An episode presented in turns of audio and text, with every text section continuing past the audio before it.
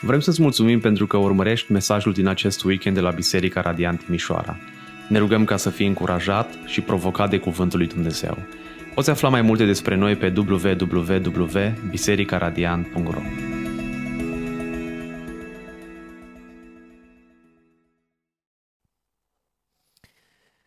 Doamne Tatăl nostru, venim în fața Ta și pe baza meritelor Fiului Tău, prin lucrarea Duhului Tău cel Sfânt, te rog să ne luminezi ochii inimii, să faci clar cuvântul Tău pentru fiecare dintre noi, să-L aplici inimilor noastre și te rog, Doamne, să-mi dai și mie uh, claritate, uh, o limbă clară, cuvinte clare um, și ajută-mă să stau aproape de, de cuvântul Tău. Amin. Mă bucur din nou să fim împreună și să continuăm uh, seria prin cartea uh, 2 Timotei, uh, 1 Timotei. O să ajungem și la 2 Timotei, probabil anul, vi- anul, anul viitor. Dar până atunci suntem în 1 Timotei, capitolul 2, în secțiunea de la versetele 1 până la versetul uh, 7. Și haideți să deschidem Sfânta Scriptură și să citim versetele acestea. 1 Timotei, capitolul 2, începând cu versetul 1. Vă îndemn, deci, înainte de toate, să faceți rugăciuni, mijlociri, cereri, mulțumiri pentru toți oamenii, pentru împărați și pentru toți cei ce sunt în autoritate, ca să putem duce o viață pașnică și liniștită cu toată evlavia și demnitatea. Acest lucru este bun și bine primit de către Dumnezeu, Mântuitorul nostru, care dorește ca toți oamenii să fie mântuiți și să vină la cunoașterea adevărului, căci este un singur Dumnezeu și un singur mijlocitor între Dumnezeu și oameni, omul Hristos Isus, care s-a dat pe sine însuși ca răscumpărare în locul tuturor. Despre aceasta am depus mărturie la vremea potrivită. Pentru aceasta am fost, predic- am fost pus predicator, apostol, spun adevărul, nu mint, și învățător al neamurilor în credință și adevăr. Amin. Uneori, mult mai greu, nu este să vorbești mult, ci să vorbești puțin și bine despre lucruri importante. Și ceva de genul acesta am simțit cu, cu versetele acestea, când uh, fratele Adi m-a, m-a provocat să am următoarea, următorul mesaj din secțiunea de la 1 la 8, când am început să citesc, zis, wow, este prea mare. Uh, pentru că sunt multe lucruri importante acolo și așa că le-am, le-am secționat în două. Dar săptămâna aceasta, studiind pe versetele de la 4 la 7, la, asupra cărora ne vom uita astăzi, m-am dat seama că și acolo sunt și mai multe lucruri care practic am putea să le împărțim în patru mesaje. Dar ca să nu ajungem la finalul cărții 1 Timotei pe când Avi și Matei vor da admiterea la facultate, o să ne rezumăm astăzi la uh, versetele acestea și o să încercăm să spunem atât cât putem în timpul care le avem alocat. Și o altă provocare este de a lăsa textul să vorbească exact atât cât spune. Să nu-l transformăm nici într-un seminar de teologie sistematică, deci știu că unii ați iubit lucrul acesta și bine faceți, și alții poate și-ar dori mult mai multe lucruri practice, ce să facem, mult mai multe lucruri aplicative. Să provocarea este să lăsăm în aproximativ 45 de minute să despachetăm aceste patru versete și să vedem ce spune Scriptura inspirată de Duhul Sfânt. Astăzi vom fi provocați să nu-L reducem pe Dumnezeu la argumente emoționale, ci vom fi provocați să lăsăm Scriptura să vorbească. Și astfel, astăzi vom discuta despre patru aspecte despre ființa lui Dumnezeu. Inima lui Dumnezeu, exclusivitatea lui, dreptatea lui și mijloacele lui. Nu toate mesajele, ca să fie biblice, trebuie să ne aibă pe noi în centru. Nu trebuie fiecare mesaj să fie cumva antropocentric, ceea ce trebuie tu să faci, ceea ce trebuie să uh, mergi să aplici, ci uneori Scriptura vorbește despre cine este El și uneori mesajele sunt doar despre El. Săptămâna trecută a fost mult mai aplicativ, dar să ne suflecăm mânecile, da? să facem, să, să fă asta, fă cealaltă, să... a fost un îndemn la rugăciune. Însă versetele următoare vor vorbi despre cine este El, cu concentrarea asupra ființei lui Dumnezeu. De aceea vom, vom vedea în seria aceasta despre, despre o biserică sănătoasă, că o biserică sănătoasă are o teologie sănătoasă despre cine este Dumnezeu. Și teologia biblică sau teologia sănătoasă este cea care nu minimizează niciuna dintre aspectele acestea, nici dragostea lui, nici exclusivitatea lui, nici dreptatea lui și nici mijloacele sau modul în care el lucrează. Este foarte ușor să-ți alegi unul dintre lucrurile acestea și în funcție de inclinațiile tale să accentuezi mai mult unul dintre ele. Dar teologia biblică, teologia sănătoasă, le menține pe toate în echilibru și în tensiune, exact cât spune textul. Și de aceea, în dimineața aceasta ne vom uita la, la lucrurile acestea. Însă, înainte să începem să intrăm în, versetul, uh, în versetele acestea, vă reamintesc provocarea și de data trecută. V-ați adus pix și Biblia fizic cu voi. Nu vom trece prin toate referințele pe care le-am, le-am notat pe acele, pe acele foi, dar ne ajută să ne subliniem. Ați mers vreodată la vreo discuție importantă despre un proiect ce doriți să-l faceți? V-ați luat notițe? Sau ați fost în situație să discutați la firmă despre un proiect și poate chiar managerul vostru să vă certe că nu vă luați notițe. Dar poate e mai simplu. Când ați învățat pentru pentru examene la facultate sau pentru orice alt test, ați subliniat și v-ați luat notițe. Majoritatea ați făcut lucrul acesta. De ce? Pentru că pur și simplu asimilăm mai bine informația. În fiecare duminică avem o întâlnire, avem, să nu-i spunem ședință, da? cu stăpânul Universului. Și suntem provocați să asimilăm, să ne luăm uh, informațiile acestea bune pentru viața noastră. De aceea vă provoc în continuare. Haideți să luăm Scriptura în mână și să vedem ce are Dumnezeu, Mântuitorul lumii, să, să ne spună. Versetele pe care le-am citit sunt în contextul motivației la rugăciune. Și spune, acest lucru este bun și bine primit de către Dumnezeu, Mântuitorul nostru. Și în versetele citite vedem că prioritatea rugăciunii evanghelistice este fără excepție. Am văzut săptămâna trecută. Și rugăciunea evanghelistică este bună pentru că Dumnezeu este cel care dorește. Rugăciunea evanghelistică se fundamentează pe caracterul lui Dumnezeu. Dumnezeu este în natura lui mântuitor și răscumpărător. Nu este ceva ce trebuie, cu ghilimele, să facă, deși inclinația lui ar fi alta.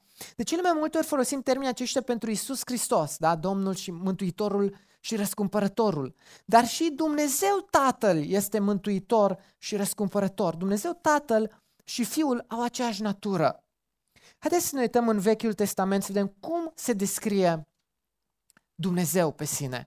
Isaia 41 versetele 13 la, la 14, spune Căci eu sunt Domnul Dumnezeul tău, care te apuc de mâna dreaptă și zic, nu te teme, eu te voi ajuta. Nu te teme viermea lui Iacov, rămășiță firavă a lui Israel. Eu însumi te voi ajuta, zice Domnul, răscumpărătorul tău, Sfântul lui Israel. Isaia 43 cu 3 căci eu sunt Domnul Dumnezeul tău, Sfântul lui Israel, mântuitorul tău. Eu dau Egiptul ca preț pentru răscumpărarea ta, cu și seba în schimbul tău. Isaia 63 cu 16. Totuși, tu ești tatăl nostru, chiar dacă Avram nu ne cunoaște, chiar dacă Israel nu ne recunoaște, tu, Doamne, ești tatăl nostru, din vechime tu te numești răscumpărătorul nostru. Și Dumnezeu este descris și în Noul Testament ca mântuitor. Versetul 1 din 1 Timotei, capitolul 1. Pavel, apostolul al lui Hristos Iisus, prin porunca lui Dumnezeu, mântuitorul nostru și al lui Hristos Iisus, speranța noastră. 1 Timotei 4 cu 10. Căci pentru aceasta ne ostenim și ne luptăm, fiindcă ne-am pus speranța în Dumnezeul cel viu, care este mântuitorul tuturor oamenilor, adică celor credincioși. Tit 3 cu 4. Dar când s-a arătat bunătatea și dragostea de oameni a lui Dumnezeu, mântuitorul nostru. De ce sunt importante denumirile? Numele în Biblie sunt legate de caracterul lui Dumnezeu. Caracterul ființa lui Dumnezeu sunt cele care asigură fundamentul rugăciunii evanghelistice. De ce mai înainte să, mai înainte de toate să ne rugăm? Să ne rugăm pentru toți oamenii. Pentru că este natura lui Dumnezeu să mântuiască și să răscumpere. Acest lucru este bun și bine primit de către Dumnezeu, Mântuitorul nostru, care dorește ca toți oamenii să fie mântuiți și să vină la cunoașterea adevărului. Și primul aspect discutat este acesta, inima lui Dumnezeu față de oameni, inima lui față de păcătoși. Deseori ne gândim la Dumnezeu ca Tatăl judecătorul cel drept, serios, de care trebuie să te temi. Iar și la Dumnezeu Fiul ca avocatul, mijlocitorul cel bun care te iubește și te scapă. Și dacă ați fost vreodată tentați să, să, să-i puneți în sensul acesta. Dar Biblia nu face diferențele acestea categorice între persoanele Trinității, pentru că natura divină este aceeași. Și pentru Dumnezeu Tatăl și pentru Dumnezeu Fiul. Ambii sunt mântuitori și răscumpărători. Și inima lui Dumnezeu și dorințele lui le vedem în versetul acesta. Dar ce înseamnă a dori? Este oare suficient de clar cuvântul acesta în limba română, care dorește ca toți oamenii să fie mântuiți? Cum folosim noi cuvântul acesta? În limba greacă există cel puțin doi termeni. Și aici o să facem un exercițiu da, de, de concentrare. Pentru că detaliile sunt importante. Există cel puțin doi termeni. Telo și bulomai. Telo, vă rog să-mi scuzați greaca dacă nu, pre, dacă nu pronunț bine, folosit, este folosit pentru a exprima voia lui Dumnezeu ca dorință, este ceea ce El dorește ca varianta cea mai bună, dar nu neapărat și varianta realizată.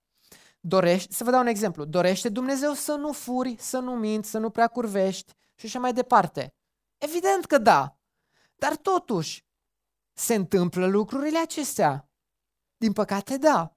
Ce fel de dorință este asta? Este dorința aceea ca înclinație morală, ca înclinație emoțională, am putea să-i spune. Este varianta preferabilă. Unde vedem lucrul acesta? Ezechiel, capitolul 18. Și să ne uităm la câteva versete. Ezechiel 18, versetul 23. Spune așa, Dumnezeu, doresc eu moartea celui rău, zice stăpânul Domn. Oare nu doresc mai degrabă că el să se întoarcă de pe căile lui și să trăiască? Versetele 30 și 32 din Ezechiel 18. De aceea vă voi judeca pe fiecare după căile voastre, casa lui Israel, zice stăpânul Domn. Pocăiți-vă și întoarceți-vă de la fără de legile voastre pentru ca nelegiuirea să nu mai fie o pricină de potrignire. Aruncați de la voi toate fără de legile pe care le-ați săvârșit și faceți-vă rost de o inimă nouă și un duh nou. Pentru ce vrei să mori, casa lui Israel? Versetul 32. Căci eu nu găsesc plăcerea în moartea celui ce moare, zice stăpânul Domn. Întoarceți-vă și vă trăi. Dumnezeu binecuvintează ascultarea morală și se întristează de păcatul nostru. Iadul nu a fost pregătit pentru rasa umană, ci pentru diavolul și îngerii săi. Dar mai există un termen, bulomai. Tot pentru noi îl traducem tot prin a dori, dorește.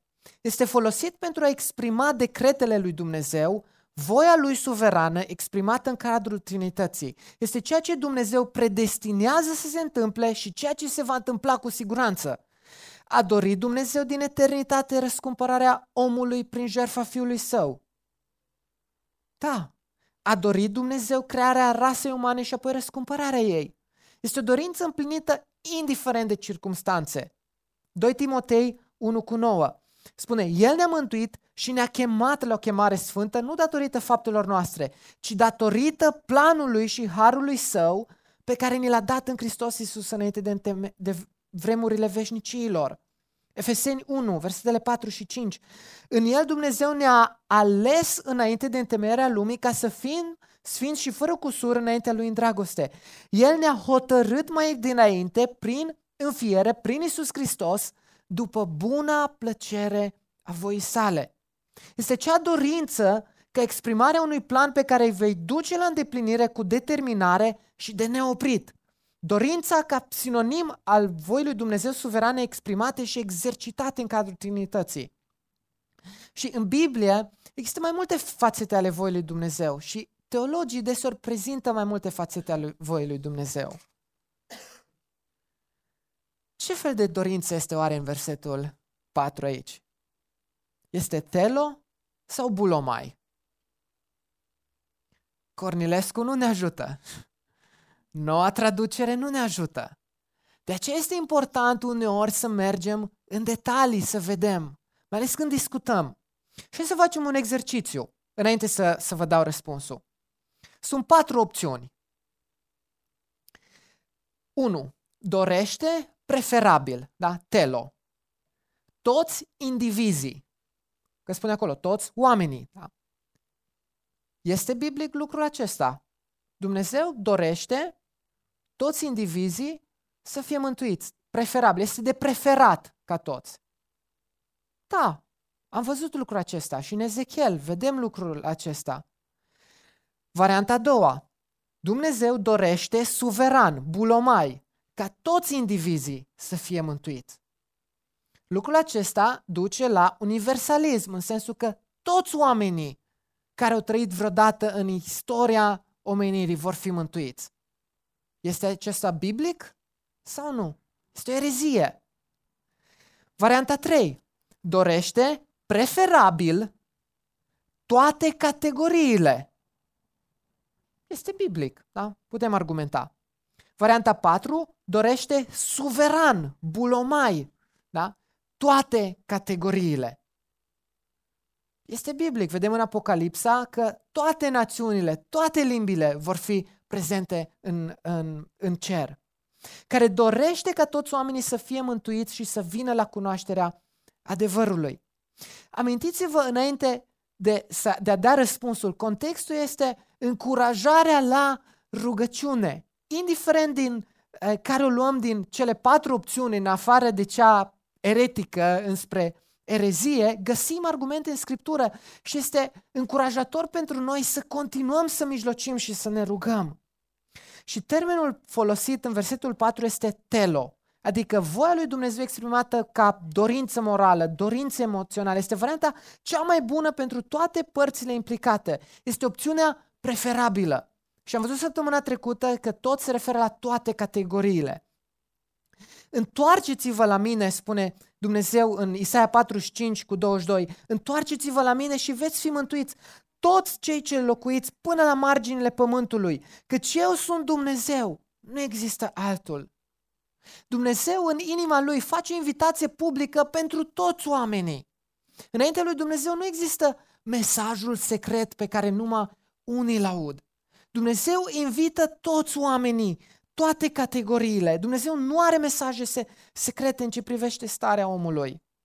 2 Petru 3 cu 9 spune, Domnul promisiunii nu întârzie, așa cum înțeleg unii întârzierea, ci este răbdător față de voi. El nu dorește ca vreunul să piară, ci dorește ca toți să ajungă la pocăință. Fundamentul rugăciunii este în caracterul lui Dumnezeu. Pentru că Dumnezeu iubește și are dragoste. Mântuirea este dorința lui Dumnezeu pentru tine.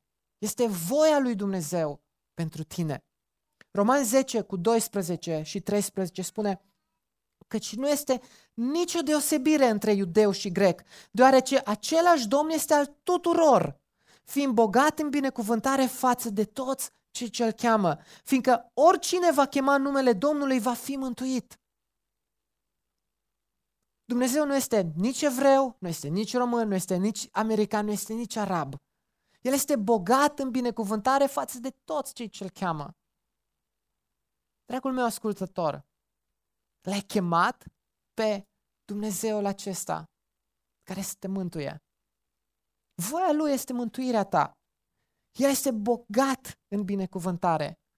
De aceea, indiferent din ce categorie socială, din ce națiune faci parte, indiferent cum te numești, cheamă numele lui Dumnezeu peste tine ca să fii mântuit.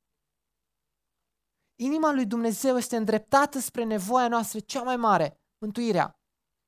De ce tot discutăm despre mântuire? Ce, ce înseamnă mântuirea aceasta? La ce se referă? Problema noastră este că afecțiunile noastre și natura noastră, inima noastră, nu este cum ar trebui să fie. Deseori citim cu drag Ioan 3 cu 16, fiindcă atât de mult a iubit Dumnezeu lumea încât l-a dat pe singurul lui Fiu. Dar în câteva versete, aceeași lume, versetul 19, și judecata aceasta este aceasta, lumea a venit, lumina a venit în lume, dar oamenii, aceiași oameni din versetul 16, au iubit mai mult întunericul decât lumina, pentru că faptele lor erau rele. Puși față în față cu Hristos, omul în starea lui naturală, în inima lui naturală, îi întoarce spatele. Oamenii iubesc întunericul mai mult decât pe Dumnezeu. Asta e problema noastră, față în față cu omul, cu Hristos. Omul în starea lui naturală îi întoarce spatele. Mai avem o problemă. Dumnezeu nu doar că iubește și este mântuitor și, judecă, și răscumpărător, dar este judecătorul nostru. Tot în Ezechiel 18, versetul 4 spune, Iată că toate sufletele sunt ale mele, atât sufletul tatălui cât și sufletul fiului sunt ale mele. Sufletul care păcătuiește, acela va muri. Romani 3 cu versetul 20. Niciun om nu va fi îndreptățit înaintea lui Dumnezeu prin faptele legii, deoarece prin lege vine cunoașterea păcatului. Indiferent cât am încercat să fim de buni moral, să facem bine, în inima noastră tot vor rămâne colțișoare care le vom ține în întuneric și întoarcem spatele lui Dumnezeu. A-L urâ pe Dumnezeu nu înseamnă să mergi să dai foc la biserici, ci este suficient să trăiești cu spatele la El, să nu te intereseze de El, să trăiești ca și cum ar fi lumea ta, nu lumea Lui. Să trăiești ca și cum ar fi legea ta, nu legea Lui. Să trăiești ca și cum ești tu, ești Dumnezeul vieții tale. Asta e problema noastră. De aceea mântuirea este atât de importantă. Dar Dumnezeu își arată dragostea față de noi. Roman 6 cu 23, fiindcă plata păcatului este moarte, dar darul lui Dumnezeu este viața veșnică în Hristos Iisus, Domnul nostru. Asta înseamnă mântuirea. Să fim scăpați de natura noastră, de inclinațiile noastre, să fim scăpați de mânia lui Dumnezeu cea dreaptă. Inima lui Dumnezeu este îndreptată spre mântuirea noastră și spre relații. Este spre cunoașterea adevărului. Să vină la cunoașterea adevărului. Cunoașterea este și relațională, nu doar intelectuală. Imaginați-vă că ați avea biografia mea, ați avea acces la toate pozele vieții mele, dar este oare același lucru cu a mă cunoaște pe mine și a fi prieten cu mine? Cunoașterea este mult mai mult, cunoașterea este mult mai mult decât intelectuală. Și Dumnezeu ne invită la o relație cu El. Și viața veșnică este aceasta, Ioan 17 cu 3, să te cunoască pe tine, singurul Dumnezeu adevărat, și pe Iisus Hristos pe care l-ai trimis tu. Inima lui Dumnezeu este înspre relație.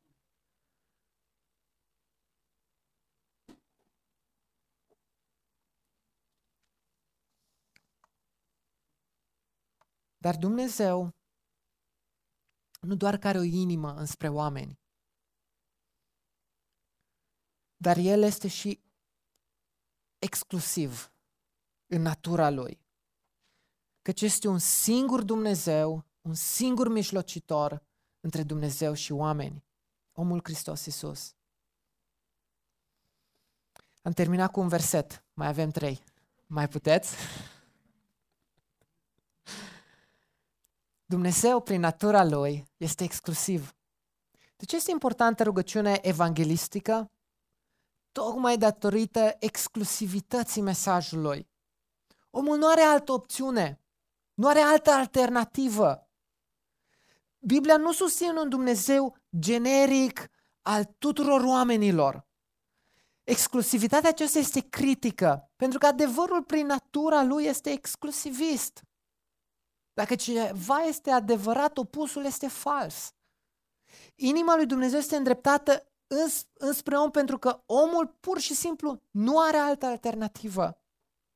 Osea 13 cu 4 spune, dar eu sunt Domnul Dumnezeul tău din țara Egiptului, să nu recunoști niciun alt Dumnezeu în afară de mine și niciun alt mântuitor decât pe mine. Isaia 43 cu 11. Eu, eu sunt Domnul și în afară de mine nu este al mântuitor. Faptele Apostolilor 4 cu 12. În nimeni altul nu este mântuire, căci nu este sub cer niciun alt nume dat oamenilor în care trebuie să fim mântuiți. Spiritualitatea aceasta generică nu este acceptată de Dumnezeul Bibliei. Avem colegi, avem prieteni care și poate suntem ispitiți să gândim, da, există cineva acolo care poate, cu, ce-o fi cu ceilalți, va fi și cu mine. Scriptura vorbește de un Dumnezeu clar, specific. De aceea numele Lui este atât de important, pentru că este o reflexie a caracterului Lui. Deci orice altă religie, orice, orice altă formă de spiritualitate care proclamă o altă formă de mântuire, în afara credinței în Dumnezeu Tatăl și Isus Hristos, este o credință falsă. Asta spune Scriptura. Roman 3 cu 30, întrucât un singur Dumnezeu care îi va îndreptăți prin credință pe cei circumciși și tot prin credință pe cei necircumciși. Este un singur Dumnezeu, adică al întregii lumi, al tuturor oamenilor, care va îndreptăți prin credință. Este un singur Dumnezeu și un singur mijlocitor. Dumnezeu prin natura lui este exclusiv și Fiul prin meritele lui este exclusiv. Ce este un mijlocitor? Am putea traduce prin, printr-un intermediar, cel care vine între două părți. Însă termenul mijlocitor folosit în versetul 5 este cel despre care vine între Dumnezeu și rasa umană, omul Iisus Hristos. Termenul folosit este de antropos pentru omul, nu cel de bărbat, ci reprezentantul întregii rase umane. Și în cartea Evrei ne descrie mult mai mult lucrarea aceasta, dar în versetul 6 din capitolul 8 spune Însă acum el a obținut o slujbă mult mai deosebită de vreme ce el este și mijlocitorul unui legământ mai bun, care a fost legiferat pe baza unor promisiuni mai bune.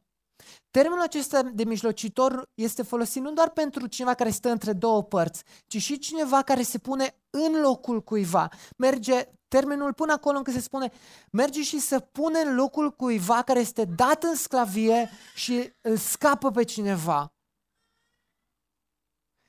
Versetul 15 din capitolul 9. El este mijlocitorul unui legământ, unui nou legământ sau testament. De ce avem Vechiul și Noul Testament? Pentru că prin moartea care a avut loc pentru răscumpărarea baterilor de sub primul testament, cei ce au fost chemați să primească promisiunea moștenirii veșnice. Este un singur mijlocitor. Hristos a adus o singură jerfă pentru păcate, odată pentru totdeauna și s-a așezat la dreapta lui Dumnezeu. Există oare mai mulți mijlocitori în cer? Cine poate sta în fața lui Dumnezeu pentru noi? Versetul acesta pare să spună că între Dumnezeu și oameni există un singur mijlocitor. Oare chiar așa să fie? Ce spun alții? De ce ar conta teologia? De ce insistăm atât de mult pe teologie biblică, teologie sistematică, teologie sănătoasă? Haideți să ne uităm la detalii. Nu sunt toate crezurile la fel. De ce este important o teologie sănătoasă? Trăim în România și ne uităm la știri și vedem fel și fel de pelerij, peler, pelerinaje. Și ne întrebăm, de unde oare în mediul ortodox apare manifestarea aceasta? Și, să, și am să vă citesc câteva exemple a ceea ce alți oameni sunt învățați în alte biserici. De exemplu, rugăciunea patriarhului Daniel într-o situație. Spune, să-i rugăm pe sfinții putneni, pe toți sfinții neamului românesc, să lumineze, să încălzească și să întărească sufletul nostru cu rugăciunile lor pentru a merge pe calea mântuirii. Da, putem discuta că în teologia oficială ortodoxă există o mică dis- distinție între închinare și rugăciune la sfinți și reverență. Bun, dar mereu se deverește vorba care spune atunci când amvon este, în amvon este abur, în bănci este ceață densă. Dacă, amvon este, dacă în amvon este abur și nu sunt trasate lucrurile clar, în bănci va fi ceață densă. Și ascultați câteva rugăciuni populare. O prea fericiților, plăcuților lui Dumnezeu, sfinților toți care stați înaintea prestolului Sfintei Streim, Sfintei Treim, care aducem vouă aceste cântări de laudă și prin mijlocirea voastră cerem milă și iertare de păcate de la preabunul Dumnezeu. Cu smerenie ne rugăm vouă ca să rugați pe stăpânul cel milostiv. Sfinților români, voi care sunteți podoaba neamului nostru și roada lui cea mai de preț, stați tari precum ați stat înaintea tronului lui Dumnezeu, rugându-vă cu lacrimi să ne ierte păcatele și să ne întoarcem spre toată fapta cea bună. Voi ne sunteți cel din tâi ajutor în fața lui Dumnezeu și pentru aceasta ne și rugăm vouă cu evlavie. Păziți-ne împreună cu Maica Domnului de toate greutățile și încercările care se abat asupra noastră. Izbăviți-ne așadar cu rugăciunile și îndurările voastre ca astfel, ridicându-le, ridicându-le la, aceasta din, la cinstea din tâi, să ne închinăm vouă, iubiți ai noștri, sfinți români, și să slăvim pe Dumnezeul cel unul între ei, Tatăl, Fiul și Duhul Sfânt, pe crum și pururea în vecii vecilor. O prea sfântă, stăpână de Dumnezeu născătoare, că în afară de tine altă scăpare și ajutor nu avem.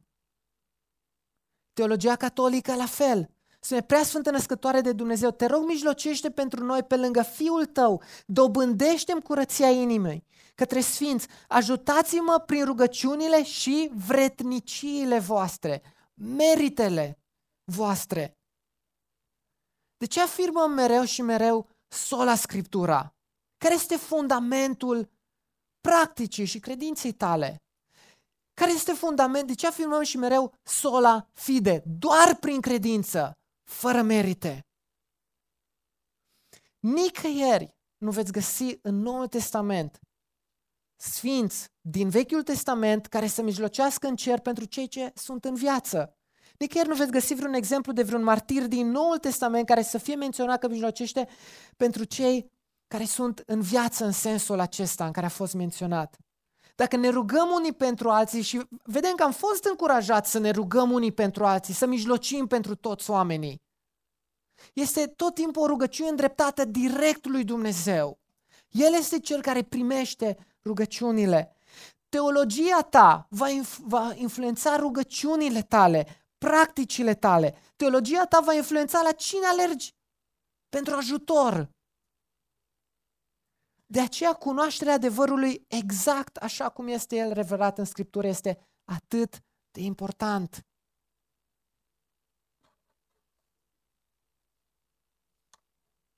Tocmai de aceea, spune în evrei, el, mijlocitorul, evrei 9 cu 24, căci Hristos n-a intrat într-un loc sfânt făcut de mâini omenești, loc care este oglindirea celui adevărat, ci el a intrat chiar în cer, că să se înfățișeze acum pentru noi în prezența lui Dumnezeu.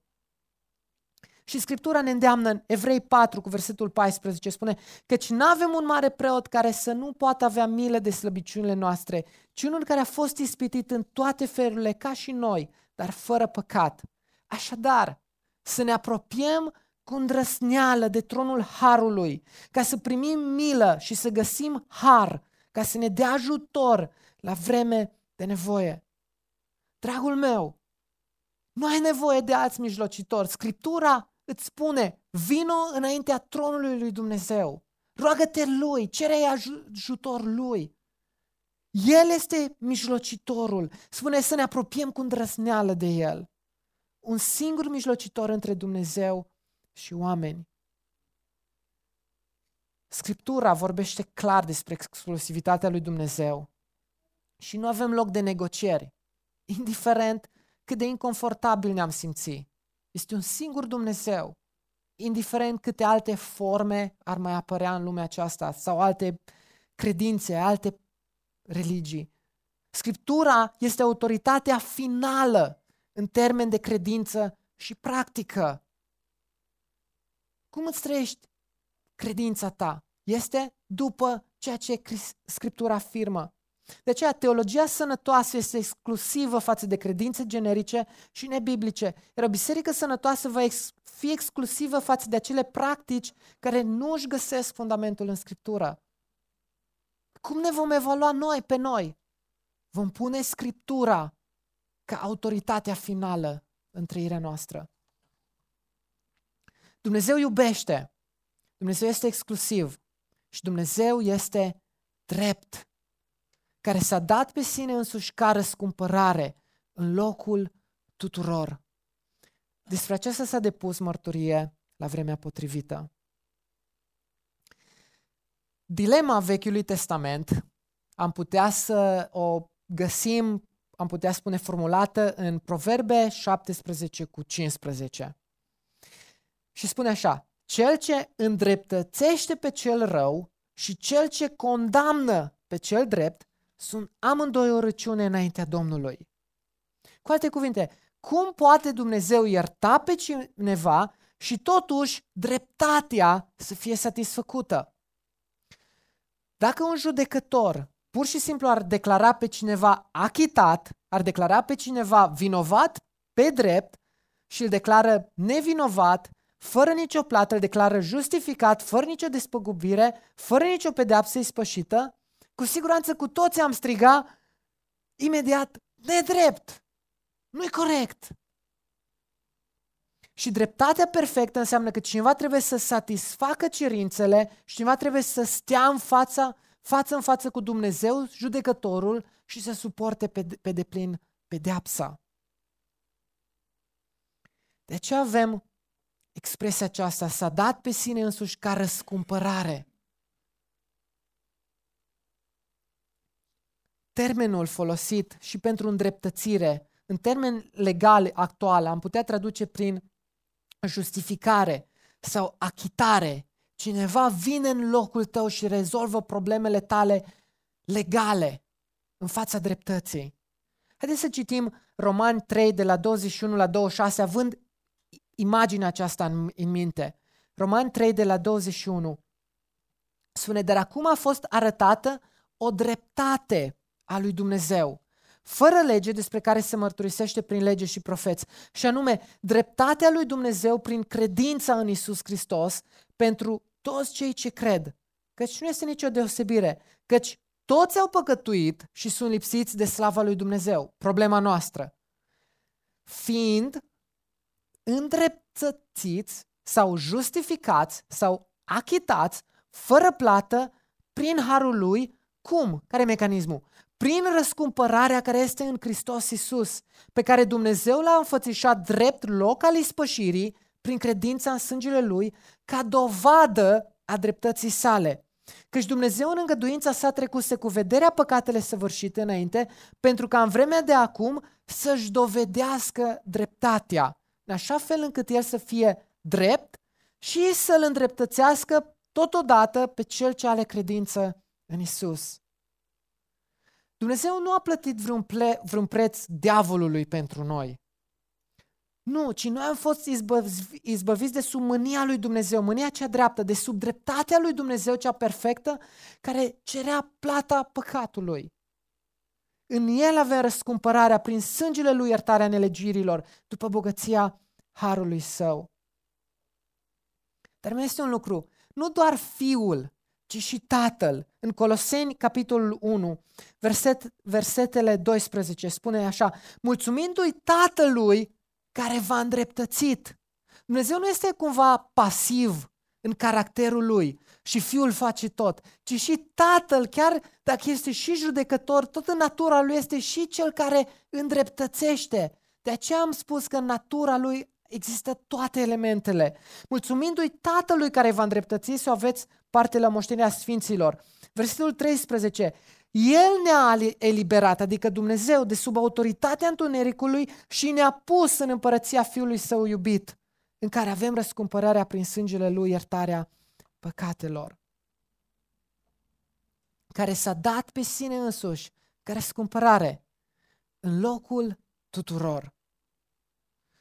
Am văzut deja că tuturor nu înseamnă toți indivizii în acest context și cuvântul tot poate fi folosit într-o varietate de moduri.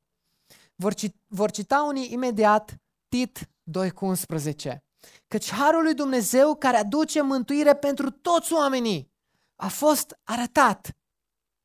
Însă, înainte de versetul 11, sunt 10 versete înainte în care Pavel repetă cel puțin 5 categorii de oameni.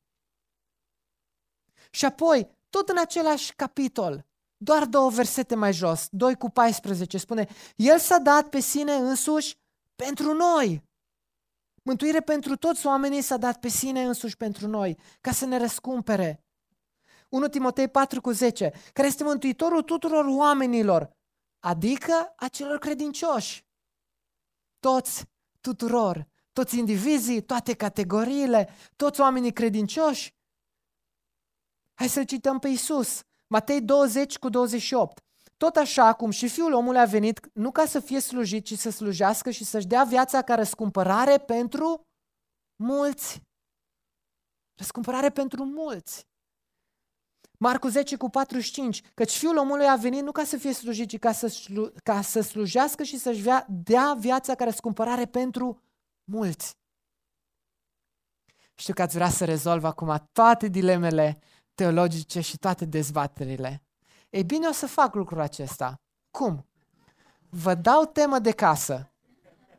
Vă pun câteva întrebări la care va trebui să răspundeți în următoarele săptămâni. Pentru cine exact a murit Hristos? Întrebarea 1. Întrebarea 2. A murit Hristos în același fel pentru cei care vor fi mântuiți, cât și pentru cei care vor ajunge în iad? Există oameni în iad pentru care Hristos a făcut ispășire pe deplin? A fost jertfit odată pentru totdeauna. Am citat lucrul acesta. Din moment ce ispășirea este pe deplin, odată pentru totdeauna și toate păcatele sunt iertate, atunci de ce mai ajung unii în iad? Unii spun că mântuirea este făcută doar disponibilă, dar nu și aplicată, nu eficace. Însă, din nou, ce spune Scriptura? Dar, dar atunci, cum poate fi izbăvit cineva printr-o moarte care, de fapt, nu a satisfăcut, de fapt, legal, pe deplin, toate cerințele dreptății? Pentru toate acestea, vă încurajez să citiți un scurt roman teologic. Este roman fapt este o nuvelă, să spunem așa mai scurt, am și adus uh, cartea, în care prezintă, a- aș spune, aventura unui tânăr student în care în timp ce era student la facultate, trebuia să ajungă păstor, urmează să se căsătorească, mai se și trezește bombardat cu tot felul de întrebări de genul acesta. Și v-aș încuraja să, să călătoriți împreună cu el în aventura aceasta pentru a răspunde poate la o parte din întrebările acestea. Când vine vorba de mântuire, Dumnezeu nu lucrează cu generalități, ci este specific cu fiecare parte. De aceea, provocarea este fi gata să ieși din zona ta de confort teologic, pune mâna pe Biblie și lasă Scriptura să explice Scriptura, indiferent ce ți-ar spune emoțiile tale sau limitările tale temporare. Lasă emoțiile deoparte și fii gata să te arunci într-o aventură teologică pentru a înțelege mai în adâncime pe Dumnezeu. Dar ca să nu vă las cu vreo dilemă în dreptul vostru, haideți să ne uităm din nou ce spune Scriptura. Însă Hristos, în capitolul 10 din Evrei, versetul 11, a, versetul 11, însă Hristos a adus o singură jertfă pentru păcate, o dată pentru totdeauna și s-a așezat la dreapta lui Dumnezeu. De aceea dacă ți-ai pus încrederea în Hristos, dacă ai chemat numele lui Dumnezeu peste tine ca să fii mântuit, ascultați ce spune Duhul Sfânt, versetul 14. Duhul Sfânt de asemenea ne mărturisește lucrul acesta după ce spune Acesta este legământul pe care îl voi încheia cu ei după acele zi, zile, zice Domnul. Voi pune legile mele în inima lor și le voi scrie în mintea lor. Duhul Sfânt adaugă și nu voi aminti nici de cum de păcatele și fără de legile lor. Dumnezeu este Cel care te mântuiește. Însă Dumnezeu și-a, dra- și-a dovedit dragostea față de noi prin faptul că pe când eram păcătoși, Hristos a murit pentru noi. Căci atunci când eram dușmani, am fost împăcați cu Dumnezeu prin moartea Fiului Său, cu atât mai mult acum, fiind împăcați cu El, vom fi mântuiți prin viața Lui. Care în darul lui Dumnezeu, vremea potrivită pentru Dumnezeu este în trecut, în prezent și în viitor. Dumnezeu este prezent în toate aspectele și lucrează așa cum El consideră. Și are mijloace prin care lucrează. Și răbdarea și dragostea lui Dumnezeu se văd în oportunitățile date nouă. Dumnezeu dorește mântuirea oamenilor, nu moartea lor. Vedem, pentru că vedem exclusivitatea lui Dumnezeu, pentru că nu există altă opțiune și vedem dreptatea perfectă a lui Dumnezeu. Atunci, care, este mai, care mai este rolul nostru? De ce nu face Dumnezeu totul și de ce mai are nevoie de noi? Deci este important să înțelegem diferența dintre actorul, dacă spunem așa, care inițiază și duce la bun final mântuirea și mijloacele prin care mântuirea este dusă la final. Da, Dumnezeu ar putea să facă totul de la A la Z, dar Dumnezeu este nu doar autorul mântuirii tuturor oamenilor, dar El se folosește tot de oameni pentru a fi și mijloacele și instrumentele prin care mântuirea se efectuează. Ne dă oportunități, are răbdare cu noi să ne formeze. Matei 28, versetele 18, marea trimitere, spune mergeți și faceți ucenici. Dumnezeu se folosește de noi pentru a predica și proclama. De aceea credința creștină implică text, implică studiu, implică proclamare, implică un mesaj articulat, implică articole de credințe. Credința creștină, prin natura ei, necesită predicatori și învățători. Roman 10, versetul 14. Așadar, cum îl vor chema pe cel în care n-au crezut și cum vor crede în cel despre care n-au auzit și cum vor auzi fără să le predice cineva? Nu există evangelizare biblică fără proclamarea articulată a Evangheliei. S-ar putea să fie altceva, dar nu evangelizare biblică. Ea necesită proclamarea articulată a Evangheliei. Și el i-a dat pe unii apostoli, pe alții profeți, pe alții evangeliști, pe alții păstori și învățători pentru echiparea sfinților în scopul lucrării de slujire. Inima lui Dumnezeu se vede și în răbdarea pe care o are cu noi de a ne forma și echipa. Am văzut în capitolul 1, am văzut în, Efe- în Efeseni, când spune Pavel, eu eram răzbrătit, și pe mine m-a ales să mă folosească pentru proclamarea Evangheliei. Pe fiecare dintre noi, ce am merita, să, ce am făcut ca să ne ia și să ne folosească ca mijloacele Lui pentru a forma ucenici. Și ce am făcut să merităm, să aibă răbdare cu noi și să ne dea și învățători, să ne învețe și să ne încurajăm unii pe alții chemarea de a fi predicator și învățător, de a face ucenici din toate neamurile, ne arată și ce oportunități extraordinare ne dă Dumnezeu fiecare dintre noi. În concluzie, o biserică sănătoasă are o teologie sănătoasă despre cine este Dumnezeu. Teologia sănătoasă este teologia biblică ce nu minimizează deloc nici dragostea, nici exclusivitatea, nici dreptatea, nici mijloacele lui. O teologie biblică lasă Scriptura să fie autoritatea finală în materie de credință. Nu emoțiile și limitările umane. De aceea, fii gata să ieși din zona ta de confort teologic.